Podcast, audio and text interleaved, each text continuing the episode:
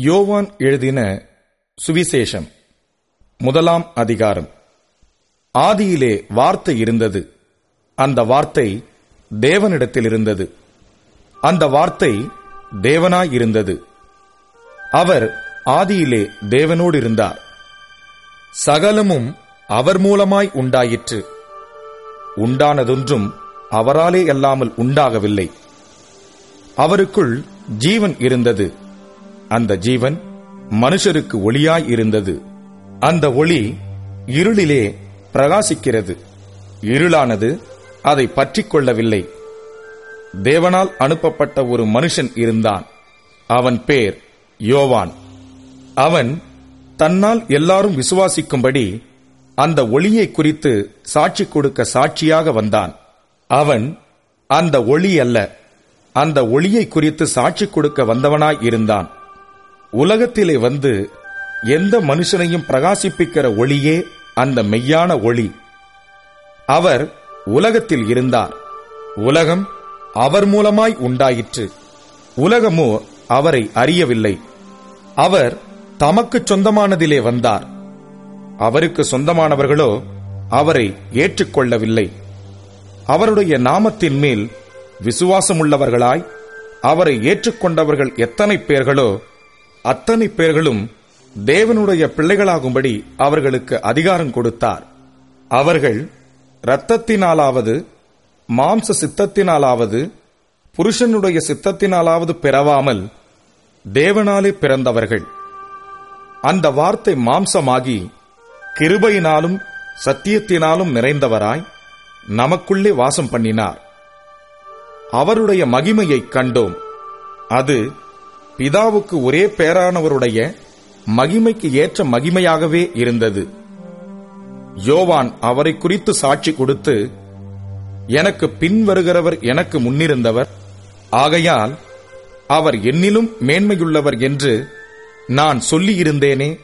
அவர் இவர்தான் என்று சத்தமிட்டு கூறினான். அவருடைய பரிபூரணத்தினால் நாம் எல்லாரும் கிருபையின் மேல் கிருபை பெற்றோம். எப்படியெனில் நியாயப்பிரமாணம் மோசேயின் மூலமாய் கொடுக்கப்பட்டது. கிருபையும் சத்தியமும் இயேசு கிறிஸ்துவின் மூலமாய் உண்டாயின. தேவனை ஒருவனும் ஒரு காலும் கண்டதில்லை.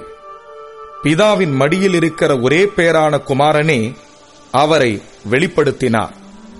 எருசலேமிலிருந்து யூதர்கள் ஆசாரியரையும் லேவியரையும் யோவானிடத்தில் அனுப்பி நீர் யார் என்று கேட்டபொழுது அவன் மறுதலியாமல் அறிக்கையிட்டதுமன்றி நான் கிறிஸ்து அல்ல என்றும் அறிக்கையிட்டான். அப்பொழுது அவர்கள் பின்னை யார்? நீர் எலியாவா என்று கேட்டார்கள். அதற்கு நான் அவனல்ல என்றான். நீர் தீர்க்கதரிசியானவரா? என்று கேட்டார்கள். அதற்கும் அல்ல என்றான். அவர்கள் பின்னும் அவனை நோக்கி நீர் யார்? எங்களை அனுப்பினவர்களுக்கு நாங்கள் உத்தரவு சொல்லும்படிக்கு உம்மை குறித்து என்ன சொல்லுகிறீர் என்று கேட்டார்கள். அதற்கு அவன் கர்த்தருக்கு வழியை செவ்வை பண்ணுங்கள் என்று ஏசாயா தீர்க்கதரிசி சொன்னபடியே நான் வனாந்தரத்திலே கூப்பிடுகிறவனுடைய சத்தமாய் இருக்கிறேன் என்றான். அனுப்பப்பட்டவர்கள் பரிசேயராய் இருந்தார்கள் அவர்கள் அவனை நோக்கி நீர் கிறிஸ்துவும் அல்ல எலியாவும் அல்ல தீர்க்கதரிசியானவருமல்லவென்றால் ஏன் ஞானஸ்நானம் கொடுக்கிறீர் என்று கேட்டார்கள். யோவான் அவர்களுக்கு பிரதியுத்தரமாக நான் ஜலத்தினாலே ஞானஸ்நானம் கொடுக்கிறேன்.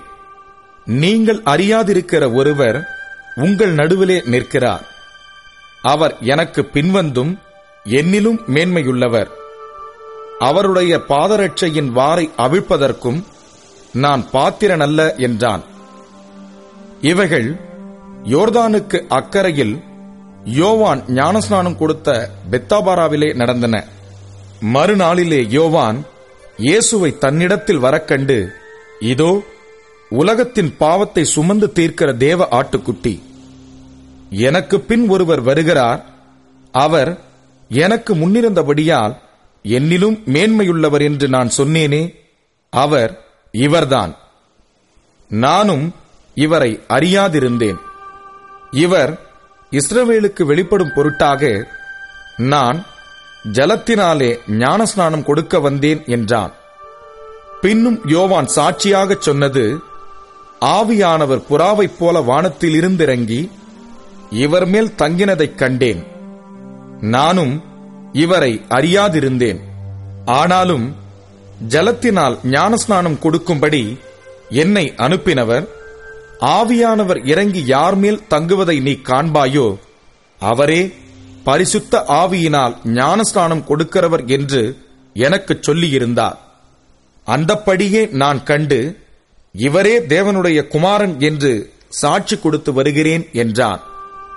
மறுநாளிலே யோவானும் அவனுடைய சீஷரில் இரண்டு பேரும் நிற்கும்போது இயேசு நடந்து போகிறதை அவன் கண்டு இதோ தேவ ஆட்டுக்குட்டி என்றான். அவன் அப்படிச் சொன்னதை அவ்விரண்டு சீஷரும் கேட்டு இயேசுவுக்கு பின் சென்றார்கள். இயேசு திரும்பி அவர்கள் பின் செல்லுகிறதைக் கண்டு என்ன தேடுகிறீர்கள்? என்றார். அதற்கு அவர்கள் ரபி நீர் எங்கே தங்கியிருக்கிறீர்? என்று கேட்டார்கள். ரபி என்பதற்கு போதகரே என்று அர்த்தமாம். அவர் வந்து பாருங்கள் என்றார். அவர்கள் வந்து அவர் தங்கியிருந்த இடத்தைக் கண்டு அன்றைய தினம் அவரிடத்தில் தங்கினார்கள். அப்பொழுது ஏறக்குறைய பத்து மணி வேளையாயிருந்தது. யோவான் சொன்னதைக் கேட்டு அவருக்கு பின் சென்ற இரண்டு பேரில் ஒருவன் சீமோன் பேதுருவின் சகோதரனாகிய அந்திரேயா என்பவன். அவன் முதலாவது தன் சகோதரனாகிய சீமோனைக் கண்டு மேசியாவை கண்டோம் என்று சொன்னான். மேசியா என்பதற்கு கிறிஸ்து என்று அர்த்தமாம். பின்பு அவனை இயேசுவினிடத்தில் கூட்டிக் கொண்டு வந்தான். இயேசு அவனை பார்த்து நீ யோனாவின் மகனாகிய சீமோன் நீ கேபா என்னப்படுவாய்? என்றார். கேபா என்பதற்கு பேதுரு என்று அர்த்தமாம். மறுநாளிலே இயேசு கலிலேயாவுக்கு போக மனதாயிருந்து பிலிப்புவை கண்டு நீ எனக்கு பின் சென்று வா என்றார். பிலிப் என்பவன் அந்திரேயா பேதுரு என்பவர்களுடைய ஊராகிய பெட்சாயிதா பட்டணத்தான். பிலிப்பு நாத்தான் வேலை கண்டு நியாய பிரமாணத்திலே மோசேயும் தீர்க்கதரிசிகளும் எழுதியிருக்கிறவரைக் கண்டோம். அவர் யோசேப்பின் குமாரனும் நாசரே தூரானுமாகிய இயேசுவே என்றான். அதற்கு நாத்தான்வேல் நாசரேத்திலிருந்து யாதொரு நன்மை உண்டாக கூடுமா என்றான். அதற்கு பிலிப்பு வந்து பார் என்றான். இயேசு நாத்தான் வேலை தம்மிடத்தில் வரக்கண்டு அவனை குறித்து இதோ கபடற்ற உத்தம இஸ்ரவேலன் என்றார். அதற்கு நாத்தான்வேல் நீர் என்னை எப்படி அறிவீர் என்றான்.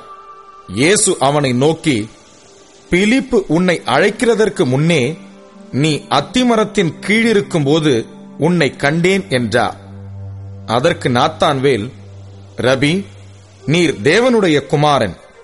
நீர் இஸ்ரவேலின் ராஜா என்றான். இயேசு அவனுக்கு பிரதியுத்தரமாக அத்திமரத்தின் கீழே உன்னை கண்டேன் என்று நான் உனக்கு சொன்னதினாலேயா விசுவாசிக்கிறாய்? இதிலும் பெரிதானவைகளை காண்பாய் என்றார்.